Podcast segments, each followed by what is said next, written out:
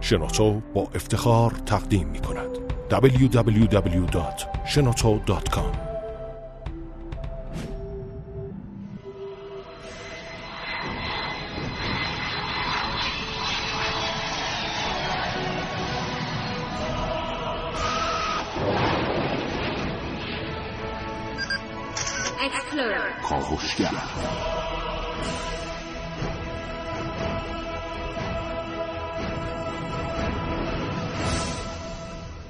خداوند بخشنده مهربان. خانم ها آقایان دوستان شنونده سلام و صبحتون بخیر.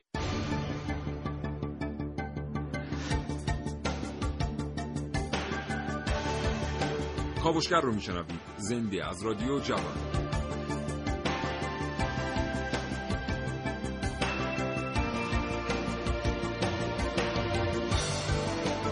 این برنامه می‌خوایم با شما در مورد یکی از موزلاتی صحبت بکنیم که دامنگیر بسیاری از ایرانی هاست.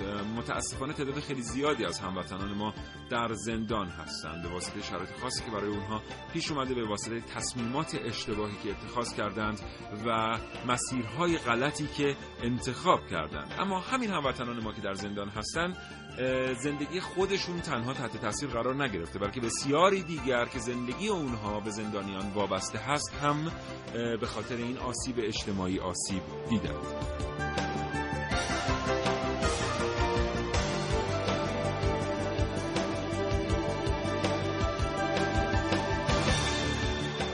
این برنامه از کاوشگر راجع به زندان و زندانیان در ایران بشنوید.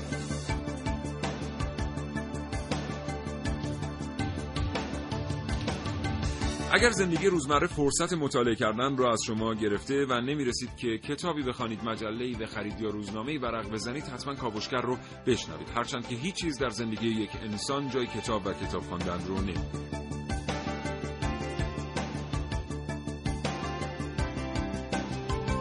دعوت می‌کنم تا دیدگاهاتون رو با کاوشگران جوان به اشتراک بگذارید. در این کار کافی پیامک ارسال کنید به 3881 همراه باشید تا حوالی ساعت ده صبح.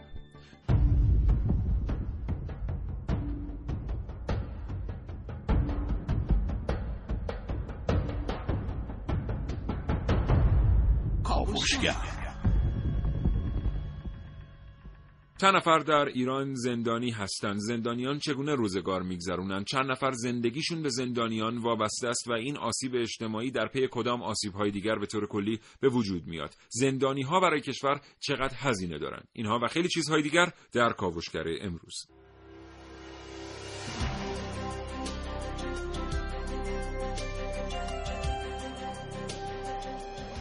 در این کاوشگر میشنوید.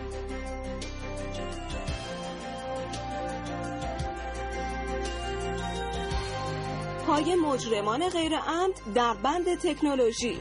بررسی طرح آزمایشی دستبندهای الکترونیک در کاوش های امروز من عارف موسوی.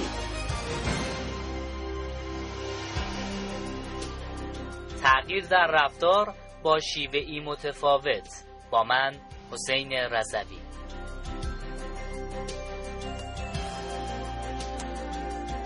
ونوس میرعلایی هستم. امروز از آمار دقیق زندانیان ورودی سال 95 باهاتون حرف نمی‌زنم. چون آمار دقیقی وجود نداره که من راجبش حرف بزنم.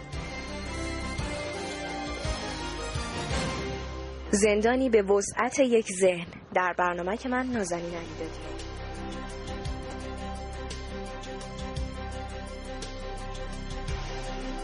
محسن رسولی اینجاست تا حاصل پژوهش های خودش رو با ما به اشتراک بگذاره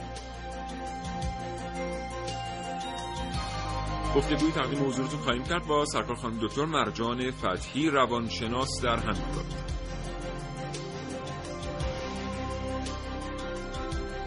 همچنین یک بار دیگه از شما دعوت می‌کنم تا دیدگاهاتون رو با ما به اشتراک بگذارید. برای این کار کافی پیامک ارسال بفرمایید به 3881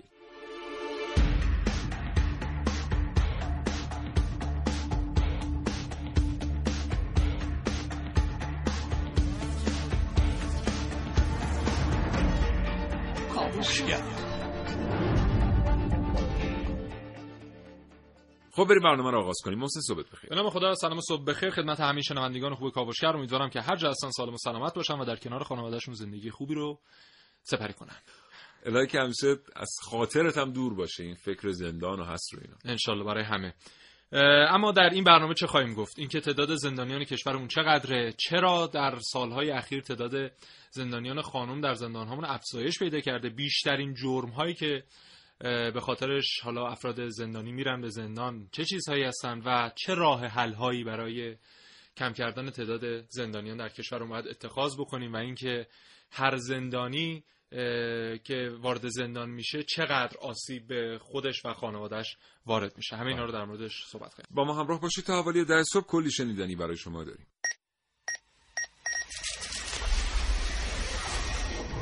من یک کاوشگرم که کاوش هامو با شیوه های متفاوتی به شما ارائه میدم. ویدیو شبکه های اجتماعی خبر سینما. با من باشید در کاوشگر جوان. بیایید تصور کنید که شما مدیر یک شرکت پرورش تویور هستید. یک روز صبح بیدار میشید و می‌بینید به علت یک بیماری تمام مرغها تلف شدن. حالا همه حساب کتاباتون به هم ریخته و کلی بدهی و شاکی دارید. آیا در این شرایط شما مجرم هستید؟ اینها تصورات شما بود اما باید بگم که این اتفاقات برای افراد زیادی رخ میده. من یک مقدار ورشکسته هستم. یه هفته تمام مرغان تلف شدن بدهکار شدم. جرمم غیر عمده این چهار سال هرچی داشتم و نداشتم فروختم. اما متاسفانه یه چیزی برام باقی نموند که بقیه شاکی ها رو قانع کنم. اگه انشاءالله تفسید بشه خب بیرون توانایی کار کردن دارم می‌تونم بدم.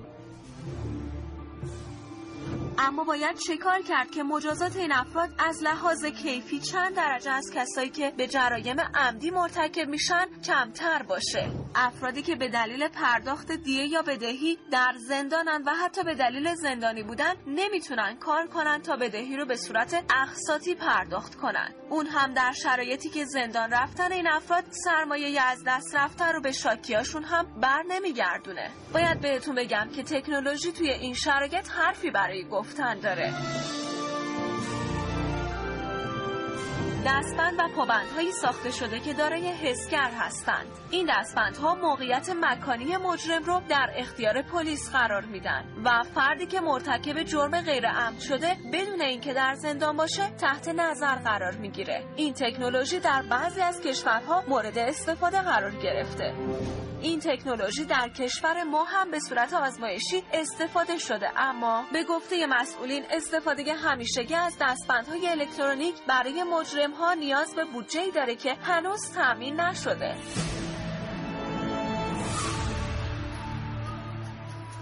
من بچه کوچیک به میگم الان یک سال ندیدم. دو سال که الان زندان هستم. چیزی برای گفتن ندارم. خودم مقصر بودم. بیمه نداشتم. موبرین به صدا بیمهش تموم شده بود. و امروز فردا کردم گفتم فردا بیمه کنم پس فردا بیمه کنم. چون هزینهش هم بالا بود. نتونستم حقیقت بیمه کنم.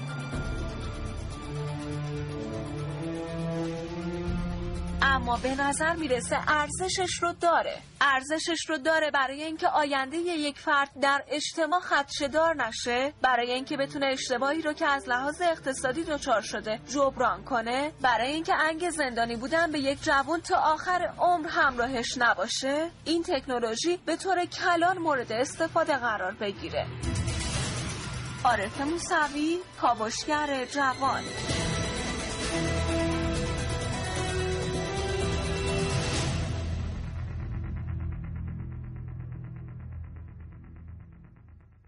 خب محسن بله.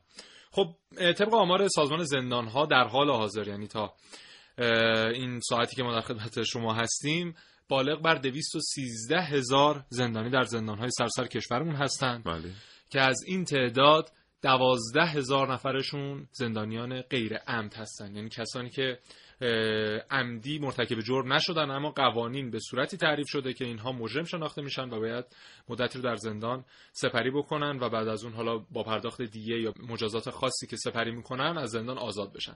و شما در نظر بگیرید این 213 هزار نفر اگر هر کدومشون فقط 5 نفر افراد مرتبط داشته باشن و اعضای خانوادهشون 5 نفر باشه به صورت متوسط چیزی بیش از یک میلیون نفر از مردم کشورمون به صورت مستقیم درگیر زندان هستند حالا به صورت غیر مستقیمش دیگه حداقل 5 6 برابر این آمار هست. و متاسفانه تا به الان سیاست هایی که اتخاذ شده آنچنان موثر نبوده و حالا برنامه‌ریزی شده که مثلا تا سال 1404 این آمار زندانیان حداقل زندانیان غیر امن رو کاهش بدیم و امیدواریم که این طرحها عملی بشه و شاهد این باشیم که افراد کمتری در جامعه درگیر مسائل زندان باشن. بله. امیدواریم که به همین ترتیب باشه ما می‌دونیم که چیزی حدود 6 میلیون نفر به طور مستقیم و غیر مستقیم به افرادی که در زندان در حصر هستند وابسته هستند و این 6 میلیون نفر به ترتیبی زندگیشون تحت شعاع این اتفاقه و دارن آسیب می‌بینن.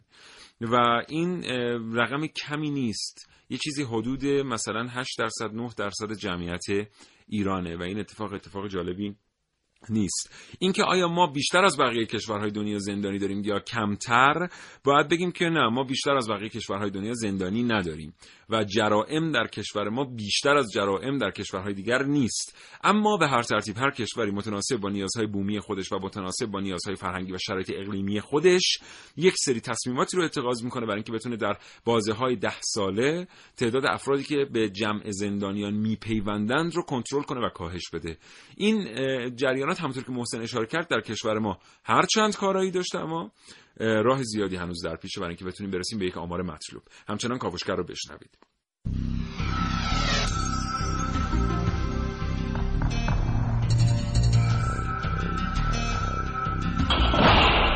ونوس میرعلایی هستم. امروز از آمار دقیق زندانیان ورودی سال 95 باهاتون حرف نمی‌زنم چون آمار دقیقی وجود نداره که من راجبش حرف بزنم.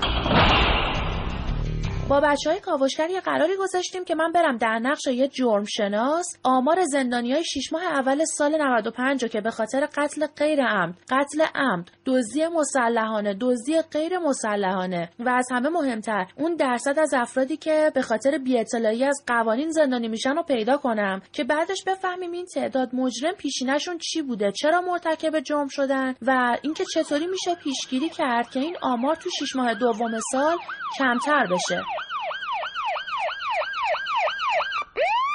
نبود هیچ آماری نبود خب اول یه فرضیه مطرح کردم که ممکنه این زندانیا موقع انتقال به زندان فرار کنن که آماری ازشون در دست نیست. رئیس سازمان زندان ها با اعلام اینکه خودروهای جابجایی زندانیان فرسوده و استیجاری است گفته با این شرایط حفظ امنیت جانی و جابجایی متهمان برای سازمان زندان ها سخت شده آقای جهانگیر این رو هم گفته که تاکنون با خودروسازان مذاکره هایی را برای در اختیار گرفتن تعدادی خودروی ایمن داشتند اما به نتیجه خاصی نرسیدند بعدش خیلی زود فرضیه رد کردم چون بالاخره از یه جایی آمار دست و پا شکسته ای بهم رسید.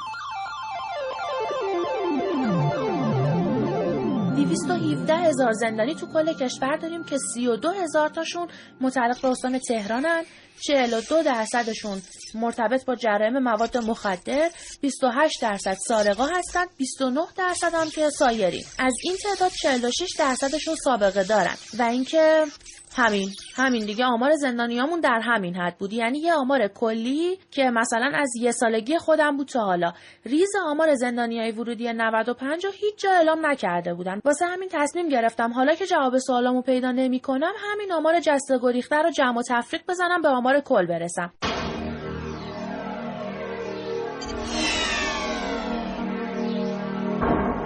6 مرداد 95 جولایی مدیرعامل ستاد دیه کشور اعلام کرده که از 5 فروردین تا ابتدای تیر 40296 نفر وارد زندان شدن. 43 درصدشون زندانی های غیر امن هستن. یه جای دیگه که آماری پیدا کردم که میگه 2302 نفر از زندانی های امسال به خاطر عدم پرداخت مهریه زندانی شدن. بعد من جمع و تفریق زدم به زحمت متوجه شدم که سرنوشت اون 57 درصدی که جرماشون عمد بوده و تازه اون 1994 نفری که جرم غیر عمدشون چیزی غیر از مهریه بوده کاملا نامشخصه. یعنی هیچ اطلاعی از جرم این عزیزان در دست نیست.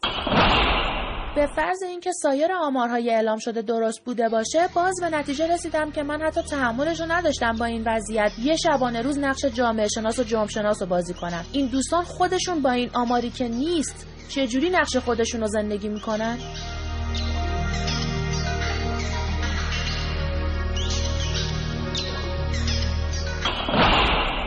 متشکرم از اینکه برنامه رو همراهی می‌کنید این برنامه با شما در مورد زندان ها صحبت می‌کنیم چیزی بالغ بر 65 درصد افرادی که در زندان ها هستند به جرم حالا قاچاق مصرف و حالا رواج مواد مخدر در جامعه رفتن به زندان. و متاسفانه در چند سال اخیر چیزی که عجیب به نظر می‌رسه اینه که چرا تعداد خانم هایی که به جرم قاچاق مواد مخدر در زندان هستن از تعداد آقایان بیشتره یعنی تعداد خانم ها 54 درصد و تعداد آقایان 34 درصد و ما بقیه هم کودکان زیر 18 سال هستن.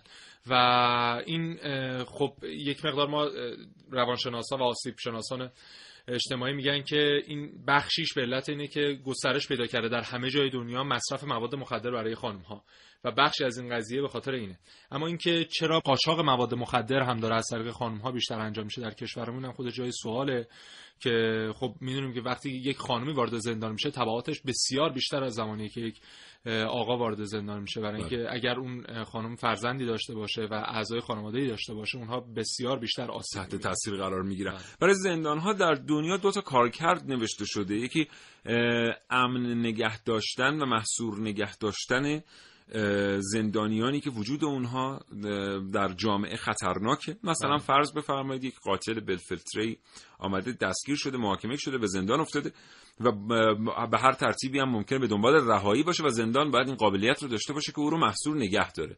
و برای آنهایی که قراره بعد از مدتی به جامعه برگردن کسی که 5 سال محکومیت داره 10 سال 15 سال 20 سال زندان باید بتونه در مدت محکومیت او تغییری در او ایجاد کنه. بله. یعنی اولا اطمینان حاصل کنه این فردی که از زندان خارج شده است دیگر به سمت اون جرم قبلی باز نخواهد گشت و از سوی دیگر در این مدتی که در زندان بوده مهارت کافی برای گذران زندگی در سنوات آتی خارج از زندان رو هم به دست آورده بله. نه اینکه الان بره بیرون علاقه ای به رفتن به سمت جرائم نداره ولی فقر او رو دوباره ناگزیر خواهد داشت که بیاد یک اقدامی رو مجرمانه انجام بده و برگرده بیاد بیفته به زندان این بله. دوتا کارکرد بزرگ زندان هاست. که هر زندانی که بتونه این دوتا کارکرد داشته باشه میگن این زندان داره کار خودش رو در جامعه انجام میده. در این رابطه مثلا ما می‌دونیم در مورد زندان های نروژ خیلی در واقع گزاره های خوبی وجود داره که اینا بله. تونستن این دوتا اتفاق رو رقم بزنن. حالا در مورد اینکه این اتفاقی که مثلا یک زندانی بره زندان یک مجرمی و بعد از اون تنبیه بشه و بعد از بازگشت از زندان دیگه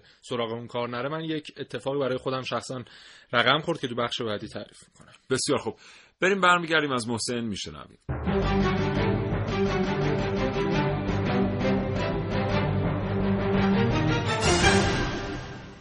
یه بار دیگه سلام می‌کنم به شما که همین الان به جمع شنوندگان کاوشگر رادیو جوان پیوسته آرزو می‌کنم که هر جا که هستید فرصت داشته باشید این سی دقیقه رو همچنان با کاوشگر همراه بمانید. چیزی حدود 6 7 ماه پیش بود که به خاطر فوت مادر بزرگم من رفتم بهشت زهرا و حالا مدت یکی دو ساعتی که اونجا درگیر مراسم بودیم من کیف و وسایلم پشت صندوق عقب ماشین بود و زمان که برگشتم تا این وسایل رو بردارم صندوق عقب دیدم که یادمه. آره دوز زده و خبری از وسایل نیست کیف و مدارک و خیلی وسایل دیگه که پشت ماشین بود رو برده بودن. هفته پیش با من تماس گرفتن که آقا این دوز رو گرفتیم و بیایید اینجا شکایتتون رو تنظیم, تنظیم کنید تا آره رسیدگی بشه بهش. و زمانی که من با اون صدفانی که اونجا بود صحبت می‌کردم می‌گفت این فرد سه بار تا حالا رفته زندان و هر بار هم چیز بوده مثلا یک سال یک سال و نیم در زندان بوده و هر بار که خارج شده این اومده یک باند بزرگتری تشکیل داده. و آخرین باری که برگشته یک باند ده نفره تشکیل داده و اینها می‌رفتن. اصلا کارشون بوده که در بهشت زهرا بگردن و داخل ماشین ها رو جستجو کنن ببینن چیزی گیرشون میاد یا نه و با یک ون همین کارو می‌کردن و میبردن و دیگه عجب. آره از اتفاقا رقم می‌خورد و این خودش یک نمونه از خیلی موارد دیگه است که زندان باعث تنبیه این افراد نشده بله. و خیلی بله. رایجه که میگن حداقل افراد جوان رو نفرستید زندان برای اینکه اینا میرن و خیلی چیزهای جدیدتری یاد می‌گیرن و بله. میان خیلی گرگتر میشن اصطلاحا این موضوعیه که دنیا باش درگیره بله. آلمان اسپانیا آمریکا سه کشوری هستن که الان با این موضوع درگیر هستن که یک خلافکار خورده پا رو میفرستن به زندان یک خلافکار تمام عیار بلفطره تحویل می‌گیرن بله بله و این وقتی که میاد بیرون دیگه آدم های بیشتری رو می‌شناسه. یه نکته هست در بین زندانی ها خیلی در موردش صحبت میشه. اونم کار پیدا کردن در زندانه. بله. کسی که قرار شش ماه دیگه از زندان آزاد بشه همونجا کار خودش رو خیلی وقت می‌تونه پیدا بکنه. بله. اون کسانی که در زندان هستن و خلافکارن وابستگان خلافکار دیگری دارن که در شرایط کنونی آزاد هستن و دارن به کار خلاف خودشون ادامه در واقع ادامه میدن. بله. اینا رو معرفی می‌کنن از داخل زندان و فرد به مجرد اینکه از زندان خارج شد میره به یکی از این باندها میپیونده. چرا؟ به خاطر اینکه بعضی وقتا خیلی سخته شما برید به فروشگاه زنجیره‌ای بگید که من کارشناسی حسابداری دارم شش ماه زندان بودم و می‌خوام اینجا صندوقدار بشم. بله. این طرف رو در نظر بگیریم. واقعا اگر انتخابی داشته باشه شاید حداقل نیمی از این افراد بر نگردن به دنیای خلاف و بزهکاری خب سیاوش من اتفاقا یه گفتگوی تلفنی هم انجام دادم با یکی از کارشناسا. بریم اونم با هم بشنویم. بریم بشنویم بعد. آره. خانم دکتر مرجان فتحی روانشناس سلام صبحتون بخیر. سلام صبح شما بخیر جناب آقای رسولی. حالتون خوبه؟ متشکرم ممنون که. ارتباط رو پذیرفتید. خواهش می‌کنم. خانم دکتر ما می‌دونیم که چیزی بالغ بر 213 هزار زندانی در سراسر کشورمون در زندان ها هستند و اگر برای هر کدوم از این زندانی ها پنج نفر اعضای خانواده در نظر بگیریم بالغ بر بله. یک میلیون جمعیت کشورمون درگیر مسائل زندان هستند و یکی از اعضای خانوادهشون در زندان ها زندگی می‌کنن. از بله. آسیب هایی که برای این افرادی که در کنار زندانیان هستند جزو خانواده اینها هستند و بعد از به زندان رفتن این افراد دچارش میشن در مورد این آسیب ها برای ما بگید. خواهش می‌کنم. ارزم به حضورتون که اگر بخوایم در مورد عوارض روانی اجتماعی زندان و زندانی شدن صحبت کنیم دقیقا همونطور که شما فرمودید ما دو بخش رو داریم. یه بخش خود فرده و یه بخش خانواده اطرافیان و اجتماع. بله. خب اون نگاه جدیدی که به مسئله زندان داره میشه اینه که زندان رو از شکل تنبیه در بیاریم و به شکل سلامتی و بازپروری و مهارت آموزی بهش نگاه کنیم. اما واقعیتی که فرد زندانی باهاش روبروه یه مقداری متفاوته با این نگاه. درسته. یعنی هر چقدر هم ما سعی کنیم نگاهمون رو به این سمت ببریم ولی باز واقعیت هایی وجود داره که ازش نمی‌تونیم غفلت بکنیم. یکی از اون واقعیت اینه که این افراد هزینه های خاص روانشناختی می‌پردازن برای اینکه بتونن خودشون رو با شرایط جدید سازگار کنن. هم خودشون هم افرادی که به هر حال به نوعی با این افراد در ارتباط بودن. توی این قضیه ما باید تفاوت‌های فردی رو در نظر داشته باشیم سابقه مجرمیت رو در نظر داشته باشیم بله. و اینکه مسئله سازگاری اینجا مطرحه. فرد وقتی که با محاکمه حبس و حالا زندانی شدن روبرو میشه. در اصل با یک استرس روبرو میشه استرس شدید که درسته. باید خودش رو با این شرایط استرس سازگار کنه مجددا.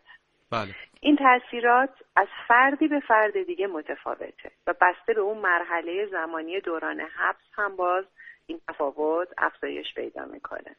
بله. این مسئله مسئله کاملا قابل بررسی به خاطر اینکه پیامدهایی داره. واقعیت اینه که نمی‌تونیم بگیم یه رفتار مجرمانه همیشه با کسالت روانی برابره. یا اینکه همه از این تبعات منفی یک جور رنج می‌برن. ولی واقعیت اینه که آماری که گفته شده اینه که 20 درصد این افراد از نظر ذهنی دچار مشکل میشن و 5 درصدشون مبتلا به اختلالات شدید روانی میشن. در کنار این مسئله حالا ما بیاییم نگاه کنیم ببینیم خب اینا باید مراحل استرس روبرو بشن. این مراحل استرس یعنی اول دچار شوک میشن. بعد حالا این شوک رو باید تبدیلش کنم به مرحله سازگاری و انتباق. این افراد فردیتشون رو از دست میدن. این افراد یک انگی بهشون زده میشه که به این انگ میگیم ما مجرمیت. و این یه انگ جمعیه. یعنی اینها میرن جز به گروهی که این گروه مجرم محسوب میشن. بله. در نتیجه این اتفاقی که میفته سطح زندگی افراد به حداقل می‌رسه در زندان. تعاملات اجتماعیشون به حداقل می‌رسه.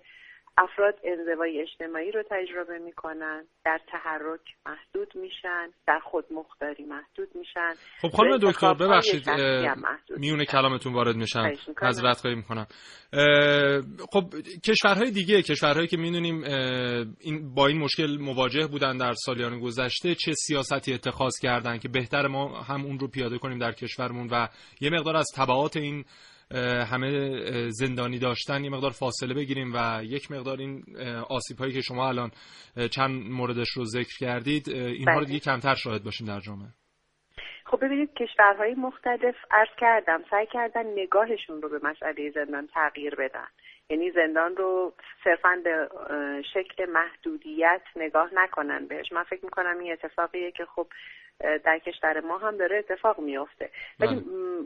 عرض من این بودش که در هر صورت یعنی با توجه به تمام این سیاست ها ما این تبعات رو خواهیم داشت و این مشکلات رو خواهیم داشت. و نکته مهم برمیگرده به سوالی که شما اول فرمودید.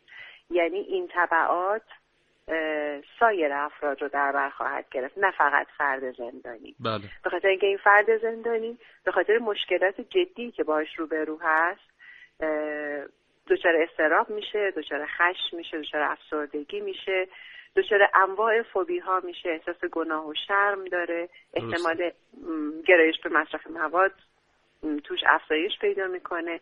حتی احتمال وقوع جرم مجدد در اون فرد. افزایش پیدا می‌کنه. ممکنه فرد بره سراغ اعمال خود ویرانگرانه یا اینکه تمایلات خودکشی توش افزایش پیدا بکنه. بله. خب حالا این فرد حتی اگر آزاد هم بشه با چه مشکلی روبرو میشه؟ اینکه دوباره خودش رو با یک شرایط جدید منطبق بکنه.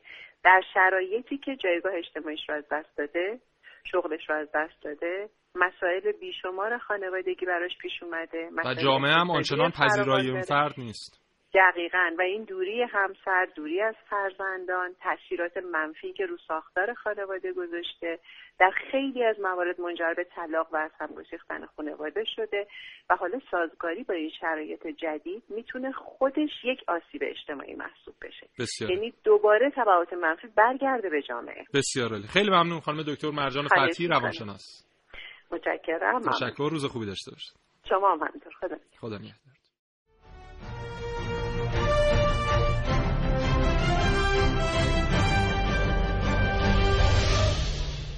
دیوارای بلند، میله های فلزی و یه فضای پر از محدودیت های سخت.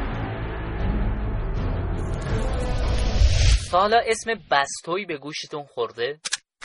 زندان بستوی 75 کیلومتری ساحل اسلو تو نروژ جزیره ای که 115 نفر از مجرمانی که به خطرناکترین جرم ها مثل قتل و قاچاق محکومن زندانی شدن جالبه که بدونین هیچ سیم خاردار دیوار بلند یا حصار الکتریکی تو محدوده جزیره حتی گارد ارتش و سگهای نگهبان برای گشت وجود نداره. زندانی ها تو کلبه های چوبی رنگامیزی شده با حیوانات اهلی کاشت و رشد محصول و تهیه هیزم خودشونو سرگرم می‌کنن. برای تفریح زندانیان ساحلی وجود داره که تابستان برای حمام آفتاب از اون استفاده می‌کنن. تفریگاه های متنوع و غذاهای مختلف این زندان رو بیشتر شبیه به تفریگاه آلکاتراس کرده.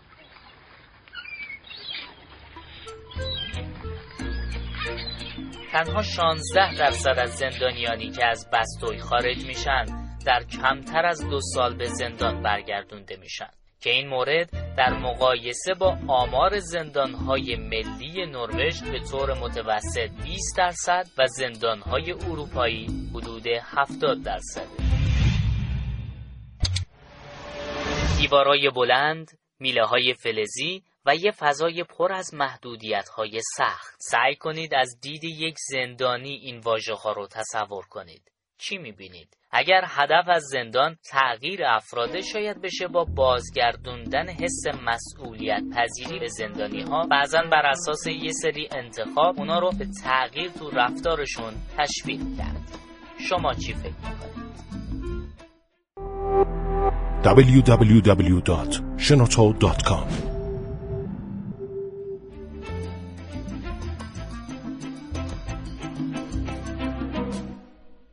شنونده کاوشگر هستید از رادیو جوان داریم در مورد زندانیا با تو صحبت می‌کنیم. زندانیایی که بیشترشون به خاطر بیکاری رفتن زندان. آره و این معضلی حداقل میگن که چیزی حدود 80 درصد افرادی که در زندانهای ایران هستند افراد زیر چهل سال هستند و بیشترین آمار بیکاری ما هم در واقع بین همین سنین 20 سال تا 40 سال در جامعه هست و مهمترین عامل رفتن به زندان هم بیکاری و فقریه که طرف مجبور میشه که به هر حال برای گذران زندگیش دست به ارتکاب جرمهایی بزنه که نهایتا مجبور بشه بره زندان. اما در دنیا اومدن چیکار کردن؟ در مورد حالا همین افرادی هم که خاصه یا ناخواسته وارد زندان شدن اومدن زندان ها رو به دو دسته تقسیم بندی کردن.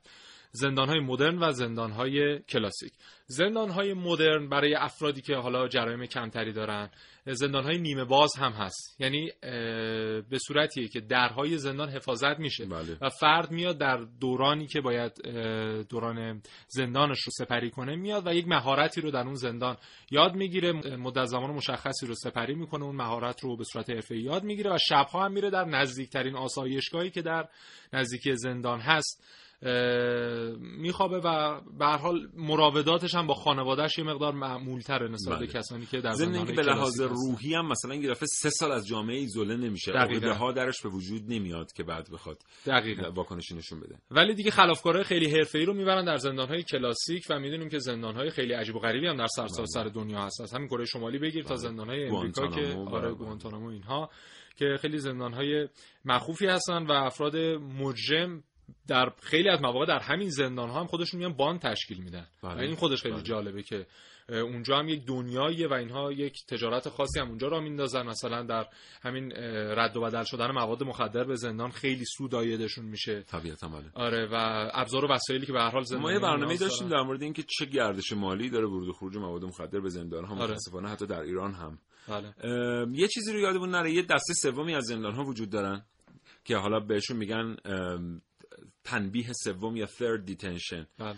یه دستبندی است که به دست مجرم بسته میشه بله. این دستبند تعیین می‌کنه که او در چه محدوده جغرافیایی می‌تونه حرکت بکنه بله. و به هیچ عنوان قابل باز کردن نیست به مجرد اینکه شما این دستبند رو ببرید یا با زور بازش بکنید اتفاقات عجیب غریب برای شما بله. میفته چون دستبند موقعیت خودش رو اعلام می‌کنه و شما هرگز دیگه نمی‌تونید از این نوع تنبیه استفاده بکنید مجازاتش اینه که شما باید به زندانهای کلاسیک برید بعد از اون بله این دیگه شما می‌تونید در اجتماع زندگی بکنید. فقط به مثلا کسی که سوء مصرف مواد مخدر داشته این باید ساعت شش بعد از ظهر خانه باشه حتما. از یه محدوده هایی نمی‌تونه عبور بکنه. بله. و اینجوری یه اتفاق جالب دیگه هم که میفته مجرمین دیگری که به مجرمین دستبنددار معروفن نمی‌تونن تجمع کنن یک جا. چون تجمعشون معلوم میشه این دستبندا موقعیت خودشون رو دائما بله،. اعلام می‌کنن. به مجرد اینم که شما از اون محدوده ای که براتون تعیین شده دور برید دستبند شروع می‌کنه به سود زدن و پلیس اعلام اختیار می‌کنه تا شما رو پیدا کنن. البته طرح دستبندهای کاشتی یا چیپ های کاشتی ایالات متحده آمریکا یک سال اجرا کرد. برخی نهادها باش مخالفت کردن و این طرح لغو شد. اینجا چیپست هایی در بدن کاشته می شدن که شما نمی‌تونستید به سادگی و با اعمال جراحی ساده این چیپست ها رو بیرون بیارید. درسته در ساعد دست در ساعد دست در نزدیکی قلب در نزدیکی نخاع بله. بله و این چرا مثلا برای کشور ما خیلی خوبه اگر این دستبندها رواج پیدا کنه؟ برای اینکه 25 درصد همین آمار 200 و، اه، 13 الی 225 هزار نفری که اعلام کردم در مورد تعداد آمار زندانیان ما 25 درصدشون افرادی هستن که در بازداشتگاه ها هستن. و اگر که ما از این دستبندها استفاده بکنیم حداقل نیمی از این افراد بازداشتی می‌تونن برن در جامعه و زمانی که تکلیفشون مشخص شد نهایتا وارد زندان بشن. و این وضعیت بلا تکلیفیه. ما همچنان داریم با یک روش سنتی باش برخورد می‌کنیم. و همچنان این افراد رو در یک بازداشتگاه های خاصی می‌بریم که وضعیتش مشخص نیست. به هر حال افراد افراد آزادی هستن افراد صاحب اختیاری هستن یا افراد زندانی هستن. هستن. بله. دقیقاً. بسیار عالی متشکرم. محسن همچنان شنونده کاوشگر باشید. تحولی دست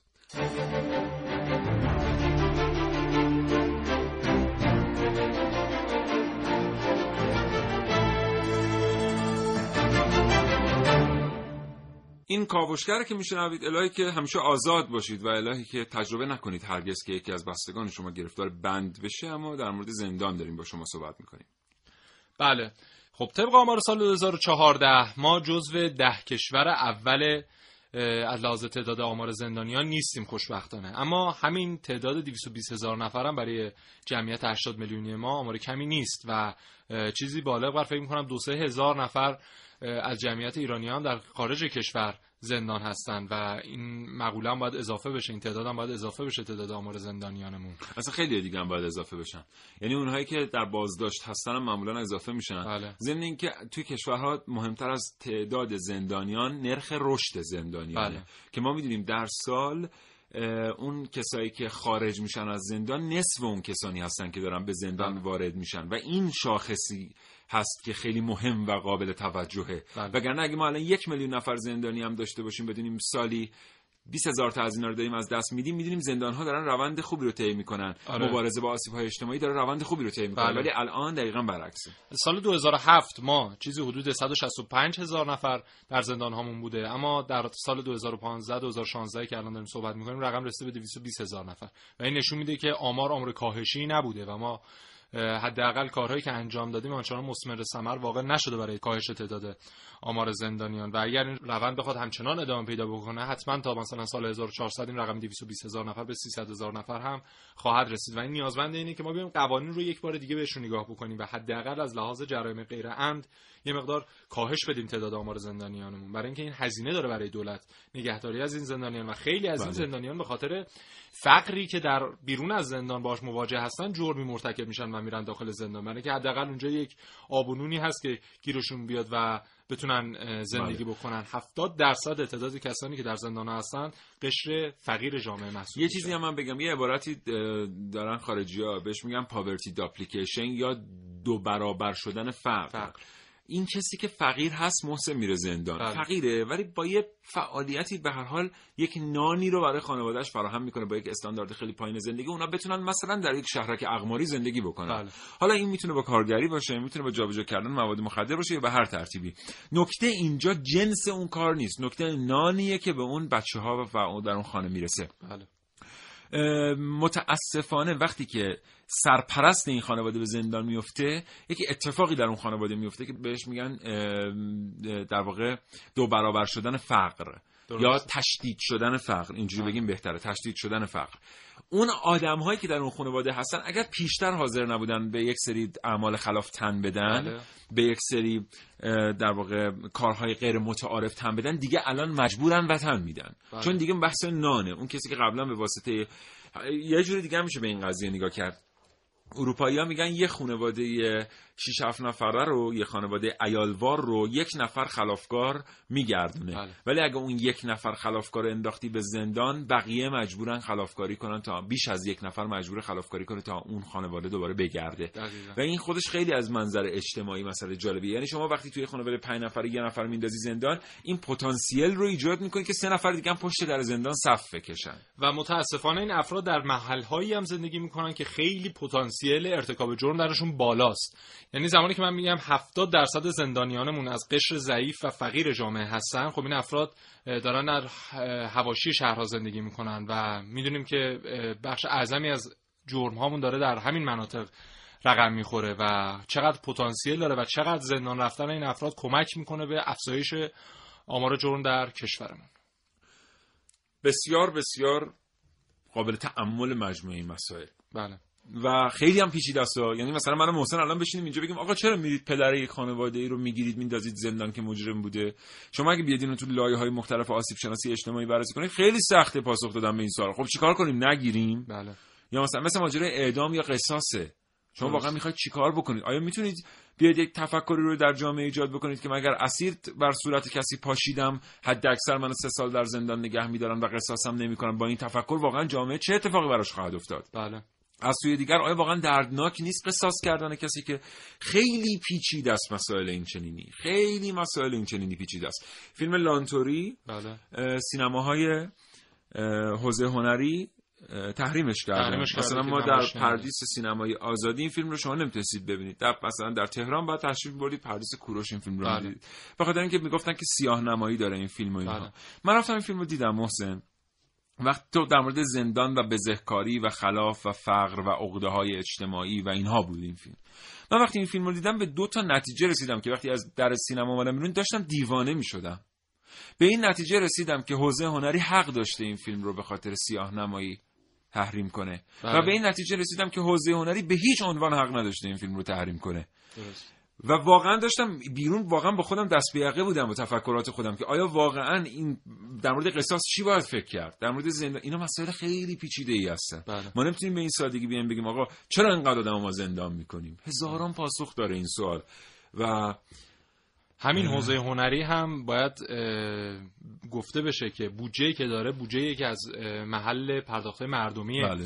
و این سینماها در واقع حق مردم هست که فیلمایی که دوست دارن رو برن درش تماشا بکنن. اما خب طبق قوانین خاصی که خودش برای خودش وضع کرده مثل اینکه دوست داره یک سری فیلم ها رو نمایش نده. به هر حال گفته شدن این آسیب ها ما خیلی مواقع میترسیم از اینکه اینها گفته بشه. مثل خیلی از مواقع که خیلی آمارها رو دوست نداریم منتشر بشه و منتشر بله. نشدن آمار باید کمکی نمی‌کنه آره حداقل باید همزمان باشه با کاری که شما انجام می‌دید برای بهبود شرایط. زمانی که شما هیچ کاری انجام نمی‌دید آمار منتشر نمیشه قطعا باعث میشه اون جرم اون اتفاق بد در جامعه گسترش پیدا کنه و بله. تشدید بشه. متشکرم از اینکه کاوشگر رو میشنوید. با ما همراه باشید. همچنان توالی ساعت ده.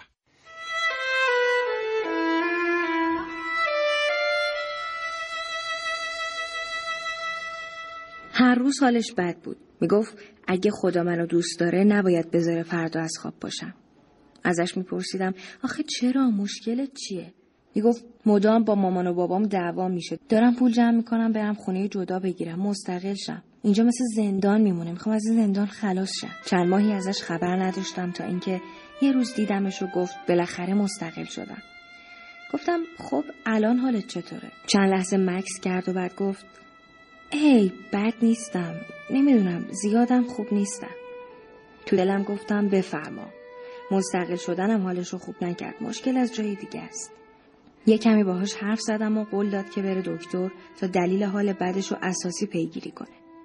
یه مدت کمتر سراغش رو می‌گرفتم و سرم شلوغ بود تا اینکه یه روز خودش زنگ زد. رنگ صداش فرق داشت. گرم شده بود حرفاش. حالش رو پرسیدم. بدون معطلی گفت عالیم عالی. جا خوردم. گفتم شوخی می‌کنی؟ گفت نه به خدا عالیم. گفتم چیزی شده چی کار کردی؟ گفت یادت همیشه دوست داشتم شعر بنویسم و عکاسی کنم. گفتم آره. خب. همین دیگه یه ماه دارم میرم این ور اونور و از جاهایی که دوست دارم عکس می‌گیرم. چند وقتی هم هست که دارم شعر می‌نویسم. زیاد خوب نیستم ولی حداقل می‌تونم هرچی تو فکرم از تو بریزم رو کاغذ. می‌دونی من فهمیدم تو خونه مامان و بابام زندانی نبودم. تو دنیا هم زندانی نبودم. من تو ذهن خودم تو فکرهای پریشون خودم زندانی بودم. الان دیگه نیستم. تلفن رو قطع کرد. یه کمی فکر کردم به حرفاش. خودکار رو برداشتم و اولین داستانم رو شروع کردم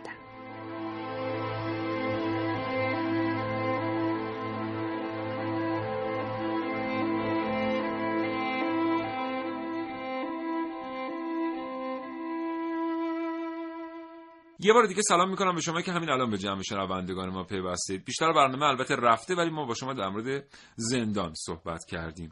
کسانی که با توجه به آمار مصرف مواد مخدر در جامعه ما و در جهان و متاسفانه روند رو به رشد مصرف محرک های شیمیایی در ایران و جهان هر کس که بیکاره ده ساعت وقت بذاره می‌تونه در این زمینه شغلی پیدا بکنه. بله. به عنوان جابجا کننده فروشنده بازاریاب توضیح کننده عمده بله. یا حتی آشپز کوکر که میره تو این آشپزخونه ها کار می‌کنه بله.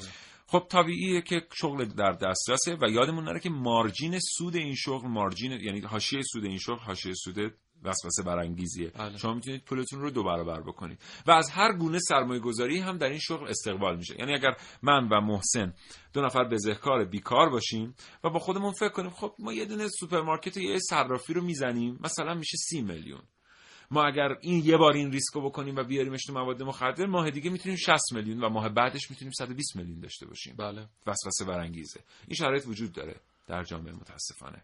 بله و در مورد همین بحث زندانیانی که بیشتر از 65 درصدشون به خاطر اعتیاد دارن وارد زندان ها میشن ما ده سال گذشته که نگاه می‌کنیم می‌بینیم که زمان دسترسی معتادین به مواد مخدر چقدر کاهش پیدا کرده. یعنی مثلا در سال 85 این زمان ده دقیقه بوده و در سال 95 این زمان شده دو دقیقه. و در کمتر از دو دقیقه شما می‌تونید دسترسی داشته باشید در بله. نزدیکترین پارک در بله. محل خونتون در سر کوچهتون به اون مواد مخدر و همین امر باعث شده ما این همه تعداد بله. معتادینمون در کشور افزایش پیدا بکنه و متاسفانه زندانیانی هم که میگیم حالا 65 درصدشون به خاطر اعتیاد وارد زندان شدن به صورت مقطعی اینها هی خارج میشن از زندان و دوباره برمیگردن به زندان و هیچ کار مفیدی بر روی این افراد معتاد انجام نمیشه در زندان ها نه ترک می‌کنن نه بعد از بازگشت از زندان اینها دیگه انسانهای دیگه ای شدن. همون روند ادامه پیدا می‌کنه. شاید یک فرد معتاد در طول حیاتش بالغ بر مثلا چهل پنجاه بار بره در زندانهای مختلف شهر و هر کدوم مثلا شش هفت ماه بمونه دوباره برگرده دوباره دستگیرش کنن و بله. همین قضیه ادامه بازم این مسئله پیچیده یا ما الان بیایم بگیم چرا ما به این روز افتادیم؟ ببینید تحریم های بسیار بسیار ناجوان مردانه ای که علیه کشور ما وجود داشت. در بسیاری از بخش ها کار ما رو به اینجا کشید. مدیریت بسیار بد برخی منابع اقتصادی در کشور ما در سالهای گذشته کار ما رو به اینجا کشید. ما سالی به یک میلیون و صد و پنجاه هزار شغل احتیاج داریم برای اینکه کشور رو بتونیم از موزل بیکاری پاک کنیم. دوستان شنونده ما سال داشتیم چهارده هزار شغل به وجود اومده. چهارده هزار شغل. طبیعی است که ما با موزلات اجتماعی واقعا دست به گریبان باشیم. آسیب های اجتماعی به این ترتیب حاصل سوء مدیریت چند ساله است. مثلا 7 سال سوء مدیریت و تحریم اومده که جمع شده. ما الان می‌بینیم مثلا هر سال آمار کسانی که از زندان خارج میشن نیمه کسانی است که دارن به زندان وارد میشن. اما الان یه اراده در کشور وجود داره برای رفتن به سمت این شغل های جدید. بر... مثلا وقتی که ما میایم در کشور صحبت از توسعه یه سری سواحل می‌کنیم یا توسعه یه سری صنایع آمدن سرمایه گذار خارجی واقعا داریم صحبت از شغل می‌کنیم. داریم صحبت از کاستن از آمار زندانیان می‌کنیم. چقدر زندانی تحصیل کرده ما داریم که واقعا با کارشناسی کارشناسی ارشد کار پیدا نکرده. رانندگی یک باند خلافکار رو من یه موردی رو چند وقت پیش برخورد داشتم قبول کرده. به این حساب که تازه با وجدان خودش راحتتر کنار میاد که من فقط رانندم فکر نکنید کسی که مرتکب کار خلاف میشه وجدان نداره یا این آدم مقصره. یه وقتایی باید نگاه کنیم ببینیم جامعه به یک شخص چی داده که الان ازش انتظار یک شهروند استاندارد بودن رو داره. وقتی که ما نمی‌تونیم امکانات خوبی برای زندگی در اختیار خیلی ها قرار بدیم خانه مسکن غذا گاهی اوقات خب این زمینه رو در اونها ایجاد می‌کنیم که وقتی می‌بینن کس دیگری خانه داره وقتی می‌بینن کس دیگری مسکن داره وقتی می‌بینن کس دیگری ماشین خوب داره با دلخوری به او نگاه کنند و بعضی هم دست به اقداماتی بزنند.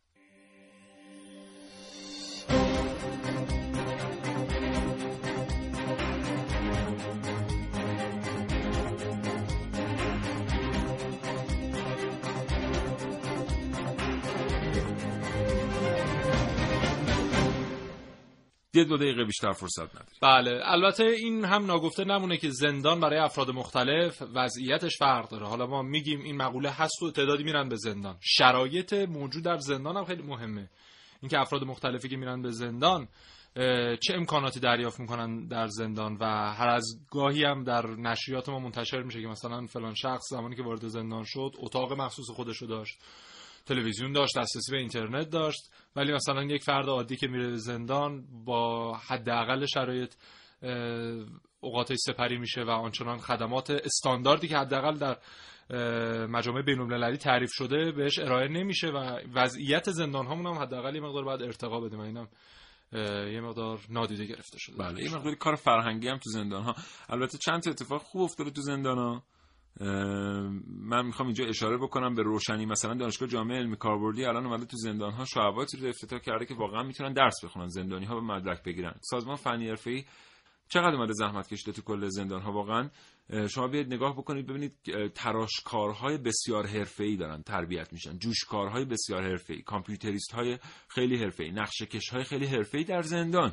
یعنی واقعا به این تهدید سه سال زندانی بودن واسه یه آدمی که قصدش اینه که بیاد بیرون زندگیشو عوض کنه به واسطه تلاش سازمان آموزش فنی حرفه‌ای دانشگاه جامعه علمی کاربردی خود سازمان زندان ها که این محیط رو اصلا اومده فراهم کرده تبدیل شده به یک فرصت. این تهدید تبدیل شده به اینکه شما می‌تونید بیاد یه کاری روی حرفه ای رو یاد بگیرید صرف نظر از اینکه حالا بیرون با این حرفه می‌تونید چقدر کار کنی که اینم باز من دفاع می‌کنم اینجا. بخاطر اینکه شما واقعا اگر که اون مدارج رو طی بکنید چه در دانشگاه علمی کاربردی چه در سازمان آموزش فنی حرفه از زندان بیاید بیرون با همون سوء پیشینه‌ای که شما دارید و با همون مدرک که شما دارید خود سازمان فنی حرفه‌ای فضا و کارگاه در اختیار شما قرار میده. اگه باور نمی‌کنید برید در اتوبان نواب تهران ببینید که این اتفاق داره میفته یعنی کسی اگر حرفه رو یاد گرفته باشه می‌تونه بیاد بیرون صاحب کارگاه شه. این تبدیل کردن تهدید به فرصت اتفاقات خوبی در کشور داره میفته ولی این کافی نیست. ما احتیاج داریم تعداد کسانی که به زندان وارد میشن رو کم کنیم. تعداد مرتکبین قتل عمد رو کم کنیم که بعد در مورد قصاص صحبت کنیم. تعداد کسانی که به واسطه فقر دست به ارتکاب جرم می‌زنن رو کم کنیم. هر وقت توانستیم این کار رو بکنیم اتفاقا باید با اون کسی که مجرمه به شدیدترین شکل ممکن برخورد. کنیم بله امیدواریم که وضعیت سلامت هم در زندان هامون مقدار رعایت بشه. به خاطر اینکه یک مقدار افزایش آمار مبتلایان به ایدز ناشی از همین افرادی هستن که در زندان ها در بله. شرایط نامطلوب دارن. حداقل همون معتادین از سرنگ های مشترک دارن استفاده می‌کنن و اتفاقاتی داره رقم می‌خوره که یک مقدار به حوزه سلامت جامعه هم داره ضربه می‌زنه. انشالله که شاید اتفاقات خوبی در آینده نزدیک خواهیم بود. متشکرم محسن تو قربانت. خدا نگهدار. دوستان شنونده بسیار سپاسگزارم از همراهی شما تا این لحظه با کاوشگر هر جای این کشور پهناور که هستید شاد باشید و تندرست. انشالله خدا نگهدار.